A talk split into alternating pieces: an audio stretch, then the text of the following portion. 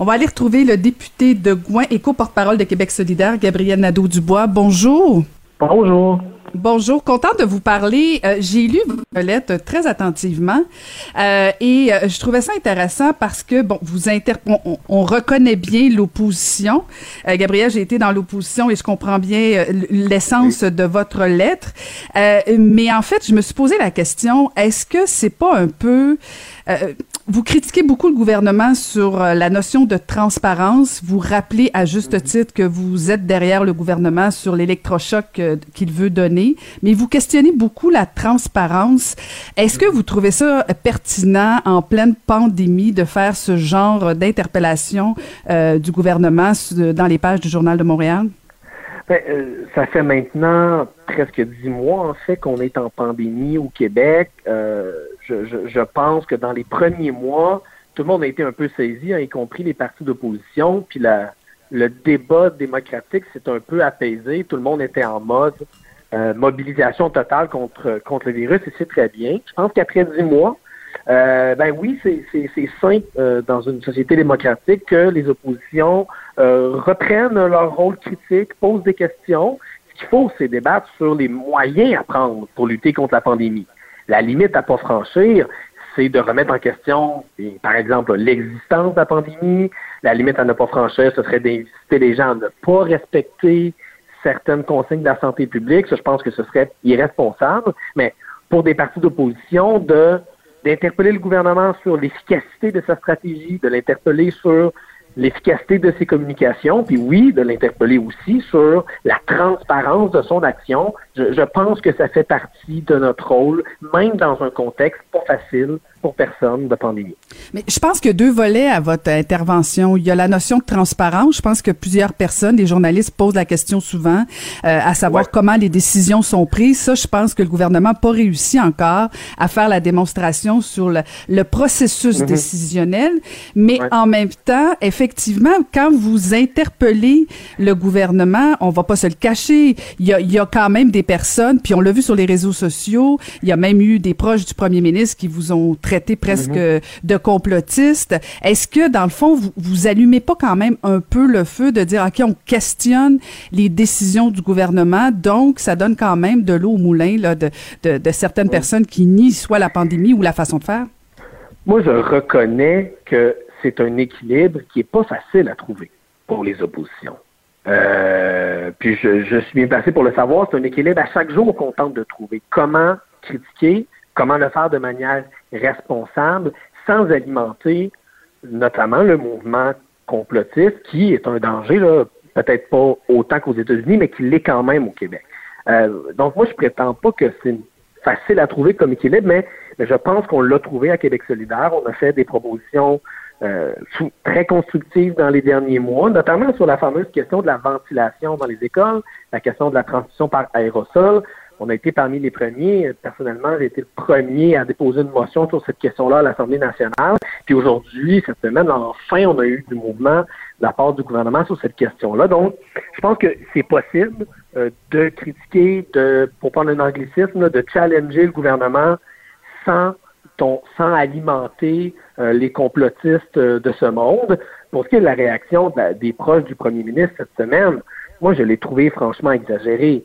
Euh, je pense que demander de la transparence, que poser des questions, c'est le rôle de l'opposition. Puis quand on le fait, c'est pour augmenter la transparence, donc augmenter l'adhésion des gens envers les mesures de lutte contre la pandémie.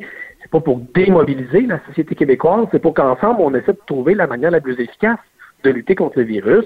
Puis, sérieusement, m'accuser, moi, d'être quelque chose comme un dérivé de Donald Trump, je, pense que c'était exagéré. Puis vous connaissez le dicton, hein, euh, tout ce qui est exagéré est, insignifiant. Oui, éventuellement. Euh, parce qu'en fait, mais c'est parce que ça, soulevait quelques questions. Vous avez fait des gazouillis sur euh, la notion de liberté. Vous avez fait des associations avec cette idée de couvre-feu que ça brimait la notion des libertés. Puis en même temps, dans votre lettre, vous semblez dire que vous êtes d'accord avec le couvre-feu. Bien sûr. Ben, les mesures de lutte contre la pandémie, mais non, au contraire, les mesures de lutte contre la pandémie, là, ce sont des mesures qui restreignent la liberté des individus. Quand on force les gens à porter un masque, par exemple, ça, c'est dans l'absolu, là, c'est une contrainte envers la liberté individuelle, mais La question, c'est pas ça. La question, c'est est-ce que c'est une contrainte justifiée ou pas? Parce qu'il n'y a aucune liberté qui est absolue. Puis quand vient le temps de lutter contre un virus, puis protéger la vie des gens, c'est légitime. C'est justifié pour les gouvernements d'empiéter sur la liberté des individus, tout comme c'est légitime d'empiéter sur la liberté des entreprises, puis des, forcer euh, à imposer des mesures sanitaires sur leur lieu de travail, tout comme euh, c'est légitime de bousculer la vie des gens. La question, c'est pas liberté totale ou, euh, ou pas. La question, c'est comment le gouvernement justifie ces mesures. Et c'est pour ça que la question de la transparence, elle est importante, pour que les gens comprennent bien, OK, je vais vivre une contrainte dans ma vie, je vais vivre un sacrifice dans ma vie. Pourquoi me demande-t-on ce sacrifice? Ah, on me le demande parce que ça va aider à tel ou tel niveau à lutter contre la pandémie. D'accord, c'est justifié, je l'accepte. La légitimité des décisions du gouvernement, elle est renforcée par la transparence, elle n'est pas affaiblie selon moi. Donc, ça vous satisfait pas quand Dr Arruda dit que euh, non, il n'y a pas de, de y a pas de données scientifiques sur les résultats d'un couvre-feu, mais c'est tout le cumul, le cocktail de, de mesures, euh, un peu comme vous disiez, là, les tranches de fromage, les tranches du fromage suisse, euh, qui finissent par, par donner des résultats, mais ça, ça vous convainc pas. Ben, le gouvernement, M. Arruda fait des recommandations. Puis moi, j'ai confiance qu'il fait les recommandations qu'il juge les plus appropriés en fonction des données scientifiques disponibles. Après ça, le gouvernement, puis François Legault le reconnaît, fait des choix à partir de ces recommandations-là. Donc, par exemple, le gouvernement, euh, euh, cette semaine, a décidé d'imposer un couvre-feu, ce qui est une mesure dont l'efficacité est, disons, incertaine. Il y a des pays où ça a bien fonctionné, d'autres où ça a vraiment moins bien fonctionné, et a décidé, à l'opposé, de ne pas confiner les secteurs de la construction et le secteur manufacturier, qui sont des secteurs où il y a eu beaucoup d'éclosions. Ça, c'est un choix politique. Hein.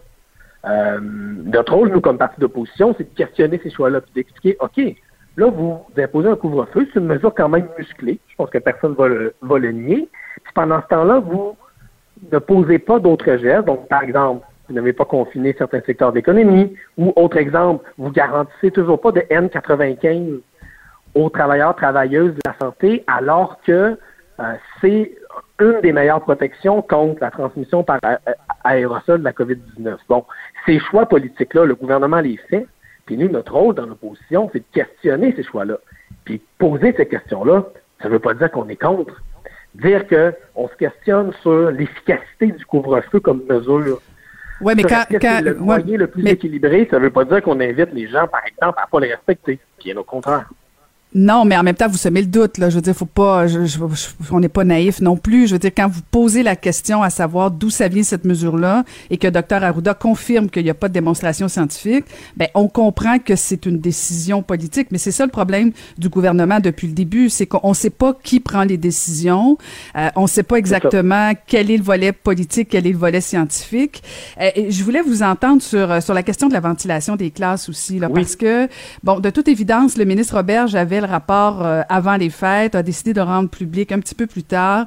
Est-ce que vous êtes euh, rassuré sur euh, les classes au Québec? Est-ce que, selon vous, ça répond aux questions au niveau de la ventilation? Êtes-vous satisfait, Québec ben, solidaire? Il y a un pas dans la bonne direction sur au moins deux éléments. Ben, D'abord, enfin, les autorités québécoises, disons, se joignent au consensus scientifique international sur le fait que la transmission par aérosol ça existe. Bon, c'est une reconnaissance qui est timide, mais le gouvernement du Québec maintenant officiellement le reconnaît et ça c'est une bonne nouvelle parce que jusqu'à tout récemment le message était beaucoup plus flou. Ça c'est une bonne nouvelle qu'on a eue euh, lors de la conférence de presse vendredi. Euh, la deuxième bonne nouvelle, le deuxième pas dans la bonne direction, c'est qu'on va tester enfin la qualité de l'air dans l'ensemble des classes au Québec. Ça, c'est une proposition à Québec solidaire qu'on a fait au début du mois de novembre, si je me souviens bien. Puis à ce moment-là, le ministre Robert, j'avais un peu tourné ça en dérision. Il avait dit, voilà, Québec solidaire, il voudrait qu'on aille prendre des mesures dans toutes les classes. Voyons donc, c'est bien ridicule. Je me rappelle, Jean-François Robert, je m'avais répondu ça en pleine chambre. Euh, ça a été long, mais enfin, la CAQ va le faire. Et c'est une bonne nouvelle parce que il faut appliquer le principe de précaution. On ne peut pas prendre une chance sur la qualité de l'air dans nos écoles. On ne peut pas prendre une chance que l'air que nos enfants respirent soit infecté par la COVID. Donc, d'aller prendre des mesures de CO2 partout, c'est une bonne nouvelle, c'est un pas dans la bonne direction. Après ça, on, reste un peu sur notre fin sur la fameuse question des purificateurs d'air. Hein. Euh, un message qui, encore une fois, n'est pas très clair. Hein, parce qu'on nous dit ça pourrait être dangereux. Moi, ma première réaction quand j'entends ça, c'est ben s'il y a un risque que ce soit dangereux, on devrait carrément les interdire. Mais là, on nous dit non, non, on les interdira pas. Mais on les recommande pas non plus. Donc là, on a par exemple des commissions scolaires anglophones qui vont en installer dans leur classe. D'autres commissions scolaires qui n'ont peut-être pas les moyens en installeront pas. Après, ça va créer toutes sortes de plusieurs poids, plusieurs mesures en termes de qualité de l'air. Ça, là-dessus, je me serais attendu, ça fait quoi, un mois qu'on attend le rapport, après tout ce temps-là, à une réponse plus cohérente, plus cohérente, puis plus claire de la part du gouvernement là-dessus. Exactement, c'est quoi que la santé publique nous dit sur le rôle des purificateurs d'air pour diminuer les risques de transmission aérienne? Une des, des préoccupations que, que moi j'avais euh, pour dire franchement, mhm. euh, c'est la, la, semaine de relâche. Est-ce qu'on n'aurait pas pu passer un tour cette année? Euh, habituellement, on prend cette semaine-là pour se retrouver en famille, prendre une pause. Il me semble que notre pause, on l'a eu. Il me semble que les enfants auraient pu bénéficier de cette semaine-là pour, pour avoir plus d'apprentissage, me semble, non?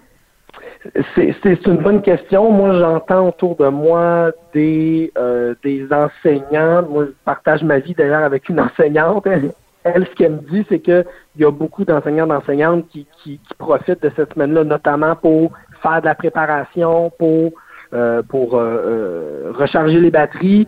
Nos enseignants enseignantes l'auront pas facile dans les classes cette année. Ça va être demandant de gérer les, euh, les classes avec les masques, les bulles, le lavage, euh, toutes ces affaires-là, puis ouvrir les fenêtres euh, en plus pendant les pendant les récréations comme on comme on l'a recommandé aujourd'hui. Donc moi, moi, moi, je pense que la, la, semaine de relâche, ça peut aussi servir à ça.